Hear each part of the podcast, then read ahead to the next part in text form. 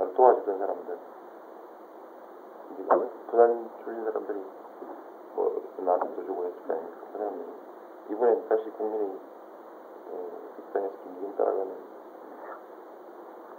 이겨오자. 그때 요새 이- 요, 요 연설하고 다니는 얘기 있죠. 정권 교체 얘기. 앞으로 쓰실지 모르겠습니다만 하여튼 정권 교체. 예. 우리 시대가 가장 중요한 과제. 남북 관계. 그때 소위 동북아시아 얘기를 했습니다. 동북아시아. 이, 그 다음에 이제 뭐 촌놈? 촌놈 얘기 되게 쓸쓸하나 보였는데. 촌놈이 이해창과 비교했을 때 난 촌놈이 해야 된다. 우리 사회 엘리트 집단의 순환이 없이 우리 사회의 엘리트 집단주의 이- 이런 부분은 사회 정체성 문제. 사회, 사회가 이 정체성이 아니고 정체에 대한 문제. 그왜 뭐랄까 뭐 그런 그런 거 계획 노선이죠. 그거 그 네. 나는 야당은 야당이다. 야당은 이합 집산했지만 야당이다. 야당은 야당이다. 정통성만. 이게도 많은 야당이 이합 집산이 있지만 갈랐다 합쳤다 해도 야당은. 이것이 내 정체성이다. 첫 번째.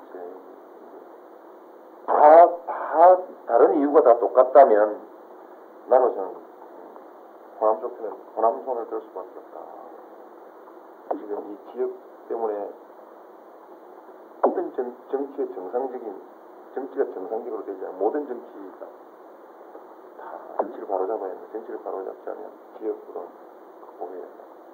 그리고 분열 얘기, 분열과 역사, 지금과 갈등을 부추긴 역사, 우리나라에서 뒤에 원래 큰 짐이 되지 않았, 불행을 남기지 않았던 일이 있느냐 이런 얘기를 하면서 음, 이 분열에 가담할 수 없다. 영남 사람이므로 이 문제는 다행히 김대중 대통령이 승리하면 내가 어느 쪽에 그런 별 관계가 없을지 모르겠는데 만일에 호남이 다시 패배했다고 생각했을 때 그동안 도와주던 김정기의 농민마저 다른 사람들과 등을 돌린 상태에서 졌을 때 그렇지 않겠느냐 그런 절망감이 어떤 방향으로 전개될지 그런 뭐 생각하기도 두렵다.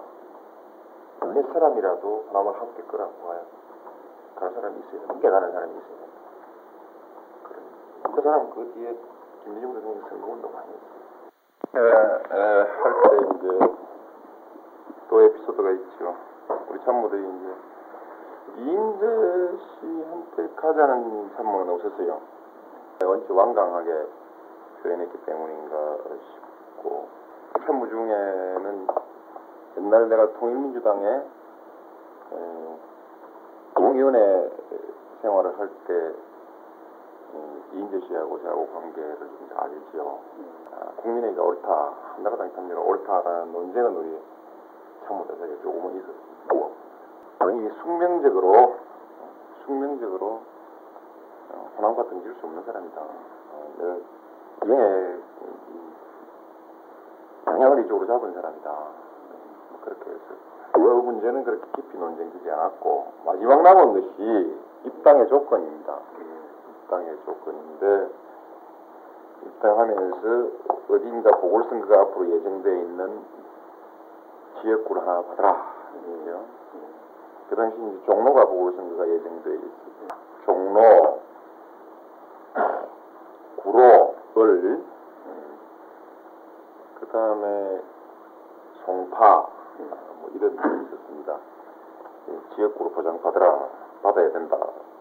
종로 지금 이종찬 부총재인데, 음, 어, 그, 당내 그만한 위치를 갖고 있는 사람을 지금 지역구 내놓으라고 얘기하면 그 얘기가 되겠느냐. 편지 봉파만 일어나고, 에? 일어날 날 뿐이지 되지도 않고 사람.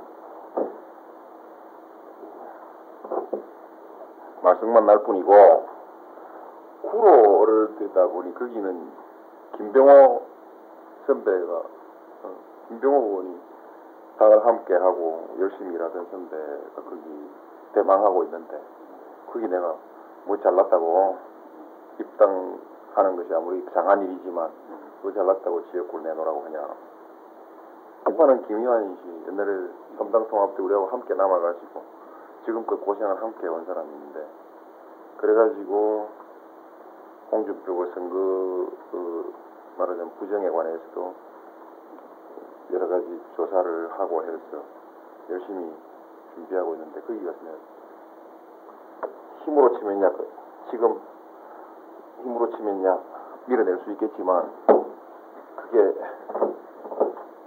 그게 이 사람 도리로 할 짓이냐 사람의 운명이라는 것은 우리의 계산을 초월하는 것이다. 샘, 우리 인간들의 얄팍한 샘을 훨씬 더 초월하는 것이다. 음, 바다 운명이 왔다 갔다 하는 마당인데 내 지역구 가지고 얘기를 해서 이것이 동네에서 논란되고 오히려 망신스러우니 뒷일은 뒤로 맡기고 그냥 그냥 이렇게 폭군 없이 입당해 버렸어요. 나중에 결과적으로 나중에 보, 보니까 결과적으로 정권이 바뀌고 난 다음에 부총재가 내가 안기부장으로 가고 가게 되고 종로가 덜렁피더라고요. 그러니까 사람이라는 게 한치 앞을 정말 내다볼 수. 그 내가 짧게 그 얘기를 했지만 내가 당에 와가지고 내 밥그릇 갖고 남하고 싸워본 일이 없어요.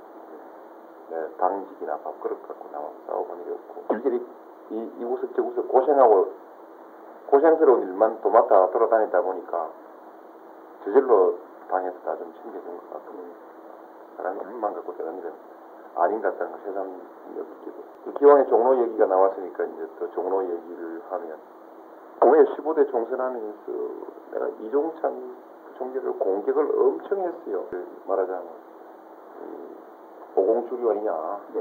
어, 오공 사무총장으로 창당을 했었거든요. 네. 창당을 했었고 하필이면 오공 사무총장으로 창당하는 그 기사 이종찬 씨가 창당 작업을 맡고 사무총장직을 맡는다는 그 보도된 날 김대중 음, 총재가 항소심에서 사형 선고 사형 구형을 받는 날이 항소심에서 사형 구형을 받, 받는 기사가 네. 같은 신문에 같은 날 나와 있습니다. 그걸 내놓고 그 그걸 공격을 했죠. 어, 이 사람이 어떻게 이 사람이 어떻게 야당이냐? 이 사람이 어떻게 민주당 에? 야당이냐? 진짜 야당 국자 뭐 이렇게 공격을 많이 했는데 에, 뒤에 또 이제 그래놓고 떨어졌죠. 떨어졌는데 97년 3월 달에 제가 종로로 이사를 갔습니다. 왜? 그때 배짱은 그 당시는 김대중 대통령의 선거에서 도저히 이길 수 없는 구도. 하여튼 뭐 모든 여론조사나 이런 것으로 보더라도 또 이길 방법이 없는 구도였죠. 근데 이제 그러니까 내가 그 종로로 이사를 갈 때는 결국 에, 야당이 대선에서 패배하고 나면 다시 야당을 재건해야 될 거 아니냐. 우선 진다고 보고 야당이 패배하고 나면 다시 야당을 재건하게 될, 될 테고 야당을 재건하게 될 때는 우리도 함께 참여하게 될 것이다. 참여하게 될 것이고 그때는 종로 19당에서는 내가 진짜 야당이니까 야당 재건할 땐 이종찬 부총재하고 인생 경합 하더라도 내가 이긴다.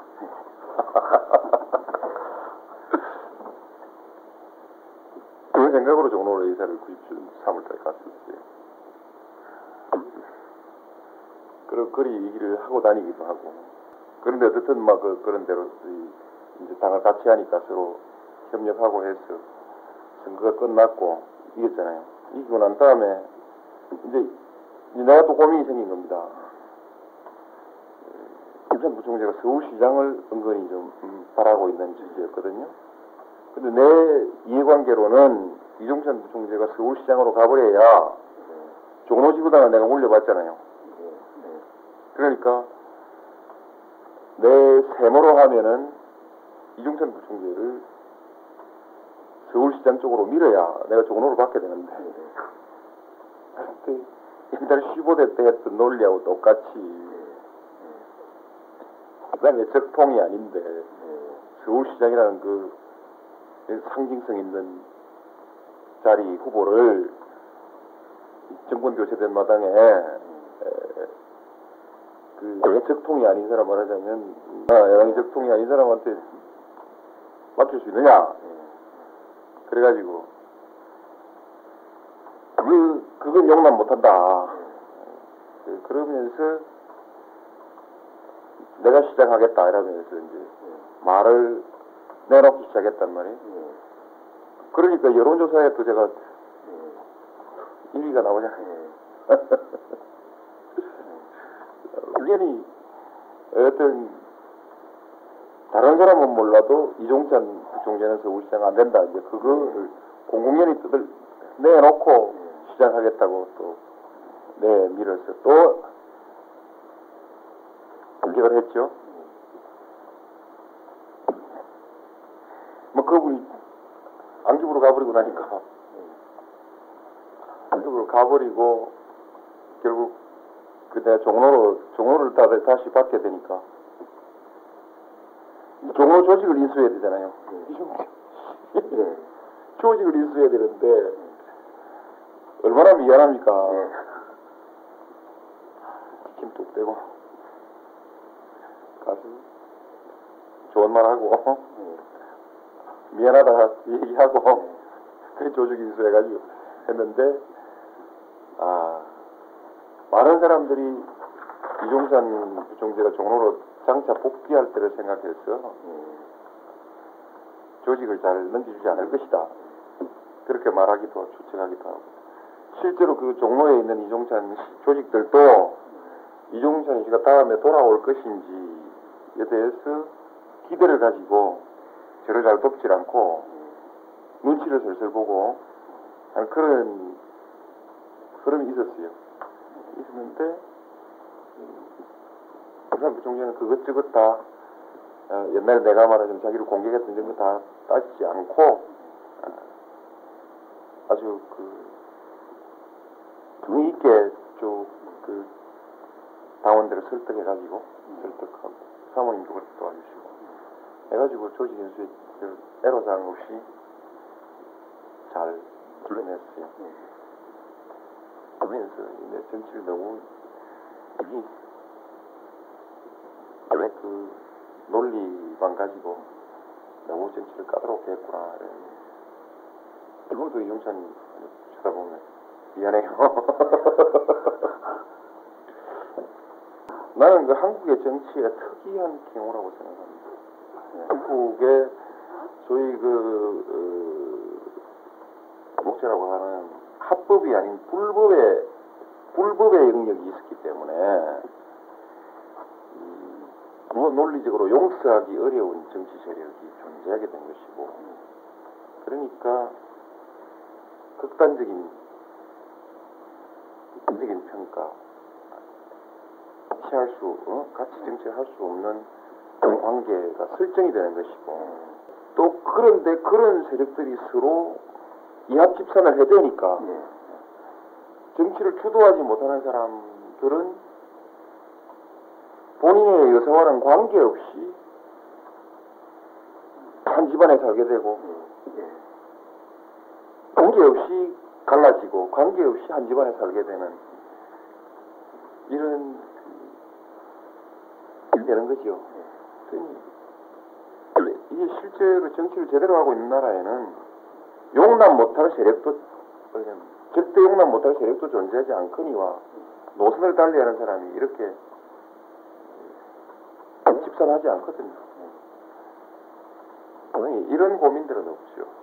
이런 고민들은 왜 우리 한국 정치의 가장 어려운 점이고 가장 불행한. 그래서 이거 안 하겠다고 정치파 말하자면 이걸 전혀 용납하지 않겠다고 정치를 예, 합의해버리면 결국 정치를 무슨 떡나는 것처럼 뭐 이해관계로 전부 떡 주무르듯이 주무르는 사람들만 정치판에 남게 되는 것이. 어쩔 도리 없이 이 시대를 거쳐서 다음 세대로 이어가는 과도기 다리의 역할 우리가 여러 가지 점에서 우리가 과도기적 정치인으로서 이것도 아니고 저것도 아닌 어? 그래서 이 정치를 계속할 거냐 그만둘 거냐의 고민이 남달리 많은 정치인들이 한국 정치인 아닌가 싶어요.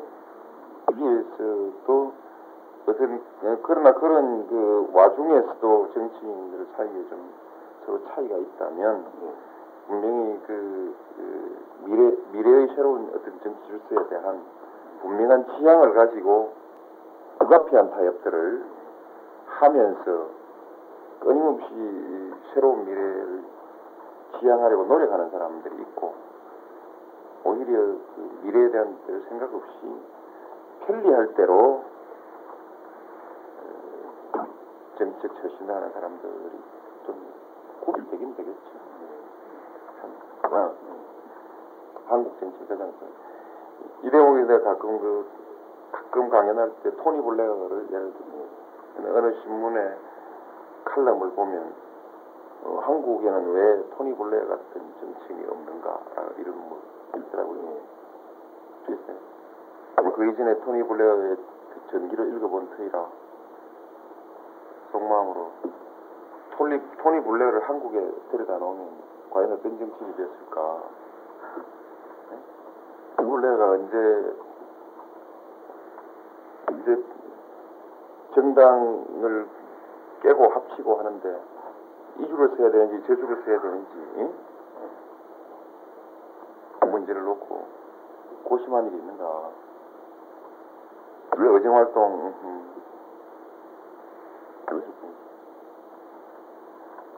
서 토니 블레어를 찾지 말고 한국에서 그나마 정치를 바르게 하려고 노력하는 사람이라도 좀 제대로 키워줬으면 좋겠다. 토니 블레어보다 훨씬 더 어려운 결단을. 어, 그저 그저 의정 활동 열심히 하고 어? 어, 당 활동 열심히 하는 그런 수준이 아니라 그보다 훨씬 더 어려운 결단, 자기를 희생하는 결단. 토니 블레어가 이제 자기를 희생한 결단을 한 게 있습니까? 블레어가 자, 자기를 희생한, 자기 손해보는 결단은, 자기 희생하는 결단은 한 일이 없거든요. 한국엔 상당히 많은 사람들이 어떤 사람은 자기 목숨을 걸고, 어떤 사람은 자기 정치 생명을 걸고, 희생의 정치를 해오지 않았는가 말이죠. 그- 그런 사람의 살좀 키워줬으면 좋겠다. 그 뒤에 이제 그 제일 많이 시달렸던 게 그거지. 삼김청산 한다더니 예. 왜 삼김당에 입당했냐. 삼김청산 그 누가 만들어낸 얘기인지 모르지만 정치적 의미를 담은 예. 정치적 의미가 담긴 얘기는 아니거든요. 그냥 왜, 에, 왜 그때 그 삼김청산 이렇게 비난했던 근거가 지역주의의 근거, 어, 지역구 기반 그렇죠? 어. 예. 지역 구도를 활용하고 지역 기반을 악용하고 있다 아, 이런 점. 나 아니면 안 된다라는 독선주의. 이것들이 주된 그 다음에 그 욕심을 부리면서 어떻든 정치 영화를 가로막고 있다 뭐 이런 거 아니겠습니까? 네, 가로막고 있다. 이 비판이었던 것 같은데 그건 대답하기 곤란하고 그랬었는데 그때 사실 우리 그 뜻이라는 삼김청산이라는 것은 양김의 분열 때문에 삼김 오- 오히려 이 양김의 분열 때문에 정권 교체 실패했고 다시 정권 교체 가능성도 없고 이것들을 총체적으로 우리가 이제 지금 무슨 그것은 어떤 그 불변의 윤리의 기초를 둔 것이 아니고 그 당시의 정치적 상황과 정치 정치적 상황을 가지고 얘기했던 것이거든요. 네. 97년 연말의 상황은 글자 그대로 삼김청산, 아, 정권 교체, 삼김청산, 세대 교체. 이미 삼김청산을 주장하고 있는 그 입창 총재도 말을 여러 번 바꾸고 지명구도도 활용하고 전혀 새롭지 않다는 판단 이겠죠. 아- 아까도 얘기했다시피 권력에 줄 섰고 어, 전혀 새롭지 않은 정치, 예? 새롭지 않은 정치. 고 적어도 정권 교체를 포기할 만큼 기대할 만한 것이 없었다는 것이고 세대 교체 얘기도 그렇게 얘기했었고 그 상황에서 정권 교체 하나의 선택을 한 것인데 하여 지금도 설명하기 힘들어요. 그 BJP 연합 이 부분에 관해서는 그 그랬습니다. 정치 우리 한국 특히 한국 같은 정치에 있어서 BJP 연합에 관해서는 당이 다 우리 당이나 정치 집단에 관해서 어떤 그 이념과 노선을 내세웠을 때 거기에 100, 100% 동질성이나 100% 순수성을 주장하는 것은 현실적으로 어느 정치에서나 불가능한 것입니다. 결국 결국 그 국회에 들어오는 사람들은 정치 이념만 갖고 들어 정 국회에 들어올, 들어올 때 에, 국민들이 정치인을 국회로 보낼 때 어, 오로지 그 사람의 정치 노선과 성향만 가지고 판단해서 국회로 보내는 것이 아니고 어, 그 사람이 가지고 있는 대중적 인기라든지 그 밖에 여러 가지들이 종합돼서 그 국회 들어오거든요. 그래 그렇기 때문에 옛날에 그 영국의 노동당에서도 아, 영국에서도 보면 똑같은 사람을 놓고 그 영국에 얼마 전에 국회의장 한 여성이 있어요. 국회의장이 댄서 출신으로 국회의원이 돼서 국회의장이 됐던 여성이 있는데 그 여성을 처음 그 정계 입문시킬 때는 노동당 보수당 양당에서 다 영입 교섭을 했거든요. 음, 영입 교섭을 했듯이 균일하게 몇, 몇 퍼센트가 다 같은 컬러를 갖고 있는 건 아닙니다. 아니고 결국 정당의 선택은 정치를 어느 세력이 주도하고 있느냐 예, 주도 세력의 컬러가 그 정당의 컬러가 되는 것이죠. 근데 우- 이번 대통령 선거에서 김, 김대중 대통령이 대통령 후보가 됨으로써 정치 주도권이 명확하지 않습니까? 그것은 그래서 저는 저희 이 문제도 굉장히 논쟁이 많이 되었습니다만 특히 이철원 하고 사이에 논쟁이 많이 되었습니다만 이 정치라는 건 주도권의 문제다. 세력의 성향이 그 정치 세력의 성향을 의미하는 것이기 때문에 여기에는 다소 장애가 있겠지만 그러나 이게 음, 그 야당이고 또 서민정당이다 아, 그런 판단을 했었죠. 이런 그 논리를 여기 입당하기 위해서 내가 새로 만든 것이 아니고 이 주도권 이론이라는 것 주도권론은 오래 오래전에 제가 그 수립하고 있었던 것입니다. 왜냐하면 우리가 이제 야당을 쭉 해왔는데 야당도 점차 점차 이제 민주화되고 활동 범위가 넘어지면 넓어지고 지방자치 선거에서도 선거를 많이 치러야 되지 않습니까? 옛날에 야당을 했던 사람들의 인맥만 가지고는 후보를 다 충족시켜낼 수가 없었습니다. 다 충족시켜낼 수가 없었으니까 원칙적으로 야당하던 사람을 좀 우대하고 그 다음에 정치 활동을 하지 않았던 사람, 중립에 있었던 사람을 찾고 그래도 지역 따라서 그게 이 경쟁력에 떨어지는 사람이 있으면 과거 여당 여권에서 봉사하던 사람도 영입해서 이제 후보로 내세우고 했거든요 지방자치단체. 그럴 때 경쟁력이 현저히 떨어지는 기존 야당 출신들이 당에 중앙당에 와가지고 강력한 불만을 항의를 하죠. 왜 구여권 사람들을 음, 입당했느냐. 그막 그런 항의를 받고 할 말이 없어요. 그 이거 어떻게 이걸 어떻게 봐야 되냐. 물론 내 지구당에 대한 게 아니지만 그런 문제를 놓고 이걸 어떻게 그래서 그런 부분을 처음엔 나도 이거 이래 되느냐라고 중앙당에다 항의도 그 문제 제기도 하고 그런데 실제로 그 지역의 지구당 위원장하고 대화를 해보면 달리 대책이 없는 경우가 많아요. 결국 정당은 100% 순종들만 가지고 하는 게 아니고 많은 사람들이 이 가운 중간지대에 있는 많은 사람들을 서로 많이 포섭해가는 경쟁이고 결국 정당을 주도해 나가고 있는 주도 세력의 성격이 뭐냐, 철학이 뭐냐 이런 것으로 그래서 DJP 문제는 그때 부닥쳐서가 아니고 그 훨씬 전에 정리가 돼 있었고. 삼김청산 문제에 관해서는 음, 15대 총선 막 떨어지고 난 다음에 15대 총선 막 떨어지고 난 다음에 이제 나는 동추 소속으로 있을 때지요. 김건태 씨가 어, 동시대 국민회의라는 그 이걸 운영하고 있을 때였는데 그 쪽에서 초청 받아가지고 그 정치 그 정구에 관해서 강연을 한 일이 있었습니다. 그 강연을 마치고 난 다음에 그래도 김대중 대통령을 지지하는 그 당원이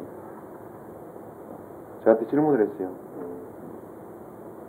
어떻든 그렇다 하더라도 정권 교체를 위해서 정권 교체해야 되지 않겠느냐. 정권 교체를 위해서 김대중 대통령을 도와줄 수 없겠느냐. 네. 그 나는 이 우리 한국 사회에서 어떤 정치적 업적보다 정권을 한번 바꾼다는 것이 아주 중요한 것이라고 생각합니다. 안에서도 많이 얘기하지만 민주주의 잘하고 있는 나라는 공통적으로 과거에 민주주의 혁명을 거친 나라들 그리고 지금 정권 교체가 자유롭게 이루어지고 있는 나라들이다.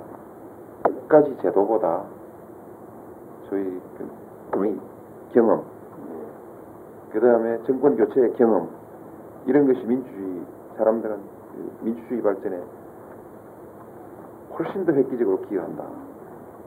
우리한테 제도와 이론도 이론과 제도도 중요하지만 그야말로 그 우리 생활의 경험이 민주주의에 가장 중요한 것이다.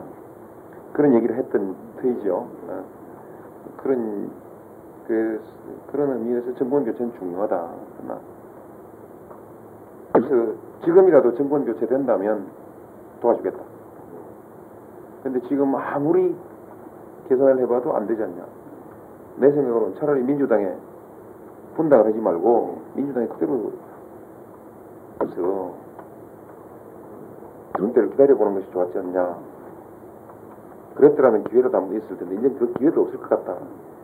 그렇게 얘기를 했던 터라 정권 교체만 되면 교체가 가능하다면 언제든지 도와줄 수 있다는 생각을 국민의 입당 훨씬 전에 그 강연에서 얘기를 하고 정치가 논리의 문제는 아닌 것 같아요. 참 그 설명하기 힘이 듭니다. 예. 설명이 힘이 든데 어쨌든 그래서 그 제가 요새도 얘기하면서 원칙은 원칙은 타협의 대상이 아니다. 그러나